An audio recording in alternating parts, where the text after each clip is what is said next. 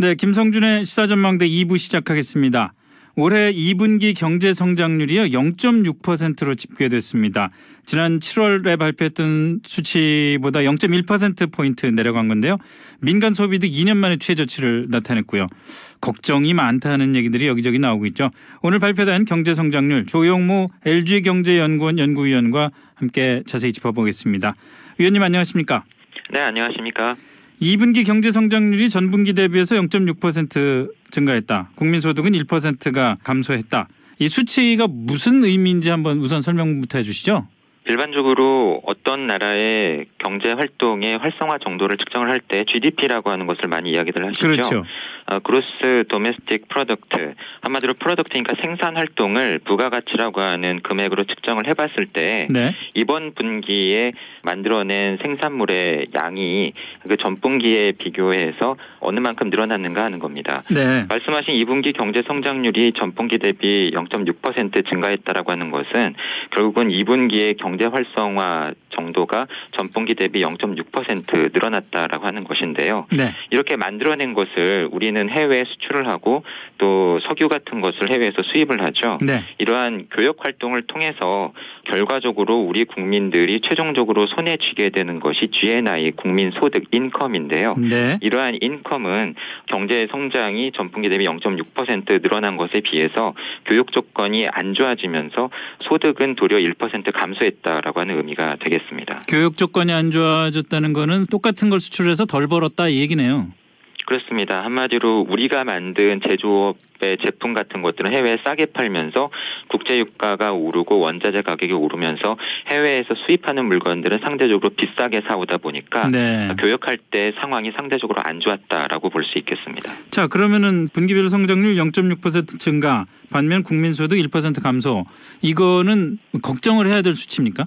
일단 최근에 가장 많이 언급되는 경제 성장률 수치가 3%잖아요. 네. 결국은 올해 우리 경제의 활성화 정도인 GDP가 어, 지난해 대비 3% 증가할 수 있느냐 없느냐를 많이들 이야기를 하시는 셈입니다. 그렇죠. 그런데 오늘 저희가 이야기를 한 2분기 전분기 대비 성장률 0.6%는 그냥 단순한 계산으로 어, 한 분기에 전분기 대비 0.6% 성장을 했다라고 하면은 네. 곱하기 4를 해봐도 3이 안 되죠. 결국은 1.4밖에 안 되네요. 그렇죠. 그러니까 결국은 2분기의 경제 활동의 활성화 정도가 어, 1년 동안 지속이 된다라고 한다면 3% 성장률 달성은 어렵다라고 하는 셈이 되는 거고요. 네. 특히 직전 분기인 1분기에는 올해 1분기에는 전분기 대비 우리 우리 경제가 1% 성장을 했었거든요. 네. 그러니까 1분기의 상황이 지속이 되었다면은 3%를 훨씬 넘었을 수도 있는데 2분기에 전분기 대비 0.6% 성장했다라고 하는 것은 그만큼 3% 성장 달성이 매우 어려운 수준으로 우리 경제 활동이 둔화되고 있다라고 하는 해석이 되겠습니다. 특히 또 그 민간 소비 부분에 대한 얘기들이 많이 나오던데 이게 2년 만에 최저치라고 하는데 뭐 다른 이유가 있습니까? 어떻습니까? 최근에 우리 경제에서 가장 이슈가 되고 있는 몇 가지 지표들이 있는데요. 네. 특히 고용 지표 그리고 투자 지표 이런 것들이죠.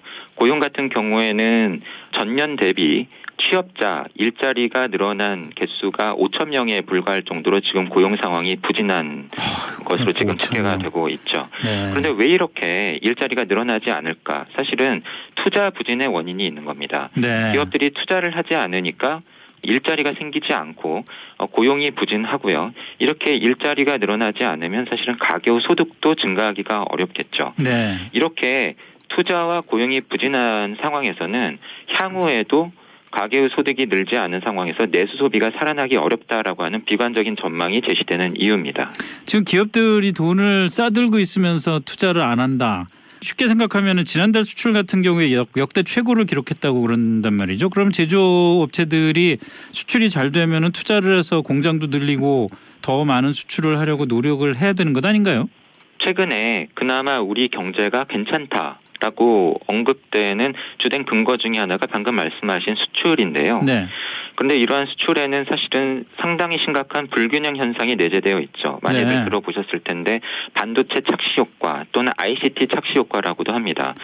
반도체라던가 석유화학이라던가 일반 기계와 같은 몇 가지 업종을 제외를 해놓고 보면 예. 나머지 전체 수출은 사실은 전년 대비 수출액도 줄고 있고 기업의 매출도 줄고 있고 아. 이익도 줄고 있는 상황인 거죠.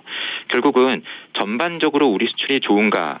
사실은 그렇지 않은 측면이 있고요. 예. 특히 지금 그나마 수출을 이끌어가고 있는 방금 말씀드린 반도체라던가 석유화학 업종의 특징도 매우 중요한 부분입니다. 네. 이러한 업종들은 상대적으로 사람을 많이 쓰기보다는 어, 공장에서 설비를 많이 쓰는 자본 집약적인 산업이고요. 네. 그렇다 보니까는 이러한 업종이 잘 되더라도 그리고 이러한 업종에서 투자가 일어나더라도 사실은 고용이 많이 늘지 않는 그러한 측면이 있습니다. 음. 특히 최근 들어서는 반도체 업종에서마저도 전년 대비 투자가 둔화되고 있는데요.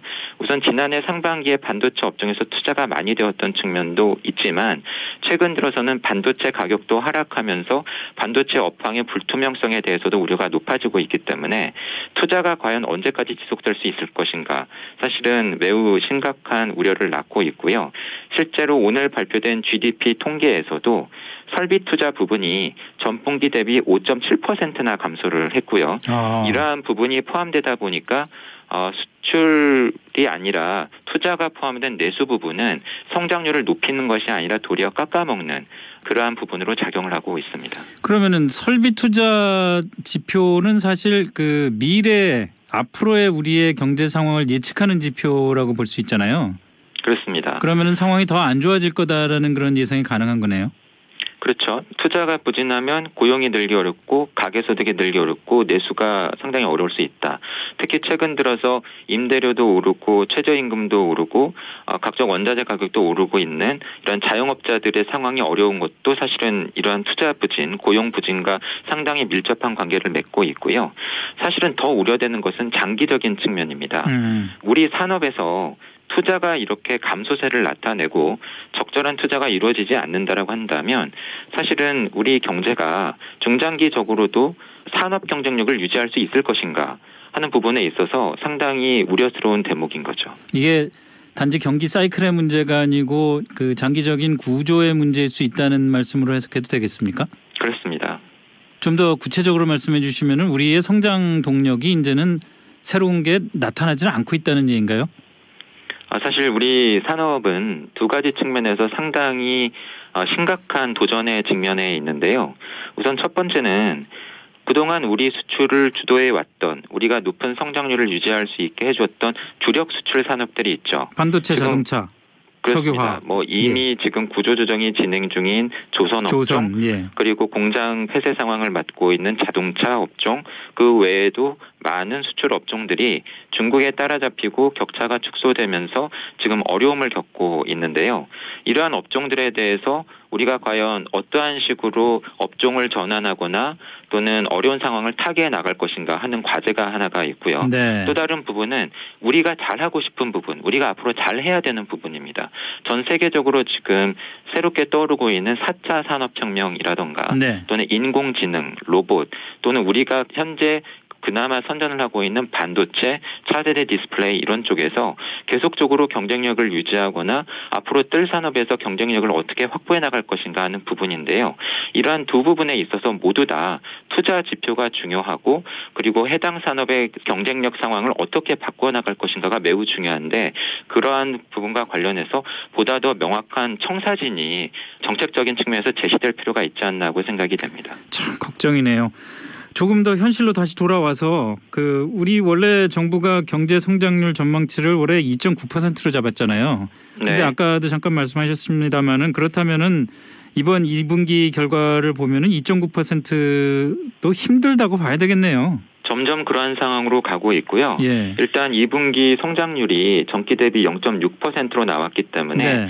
정부와 한국은행이 달성할 수 있을 것이다. 내지는 올해 그럴 것으로 예상된다라고 예상을 한 올해 성장률 2.9%라도 달성을 하기 위해서는 남은 3분기와 4분기에 전기 대비 1% 수준의 성장률을 달성을 해야만 그나마 2.9% 올해 성장률이 나올 것으로 그렇겠죠. 예상이 됩니다. 그런데 그럴 수 있다고 보긴 좀 어려운 거네요. 설비 투자 증가율이라든지 이런 걸 봐도. 점점 그러한 흐름으로 가고 있고요. 예. 특히 오늘 발표된 GDP 통계뿐만이 아니라 지난주에 발표되었었던 7월 산업 활동 동향을 보더라도 네. 2분기 GDP는 상반기까지의 수치라고 하더라도 하반기의 수치가 사실은 더 중요할 텐데 네. 7월 산업 활동 동향 결과를 보면은 투자가 여전히 감소세고요. 그리고 그러한 상황에서 고용도 앞서 말씀드린 것처럼 부진하기 때문에 향후 우리 경제의 하반기 상황을 낙관하기 어렵다라고 말씀드릴 수 있겠습니다. 아이고 참 걱정입니다. 자, 그나저나 이런 추세라면은 결국은 어, 이번 달에도 금리가 동결됐습니다마는 다음 달 10월이죠. 10월에도 금리가 인상될 가능성은 높지 않다고 볼 수가 있겠죠. 올해 안에 한국은행이 금리를 올리기는 점점 더 어려워지고 예. 있는 것으로 보이고요. 예. 특히 다음번 한국은행의 금리 결정이 예정된 금통위가 10월에 있습니다. 네. 그런데 공교롭게 그 10월 금통위 날에 한국은행이 10월 올해 우리 경제에 대한 수정 경제 전망을 발표할 예정이거든요. 네. 만약에 7월 경제 전망에서 발표했었던 올해 경제 성장률 전망치 2.9%를 2.8% 이런 식으로 낮춘다라고 한다면 사실은 경제가 어려워지고 있는데 금리를 올린다라고 하는 것은 상당히 이상한 모양새가. 되기 때문에 올해 안에 금리를 올리기는 매우 어려울 것으로 예상이 되고요. 그렇게 되면 실제 금리 인상 시기는 어쩌면 내년으로 넘어갈 가능성도 있을 것으로 보입니다. 예. 알겠습니다. 참 걱정입니다. 돌파구를 마련해야 될 텐데. 말씀 여기까지 듣겠습니다. 고맙습니다. 네, 감사합니다. 네, 지금까지 조영무 LG경제연구원 연구위원과 말씀 나눠봤습니다.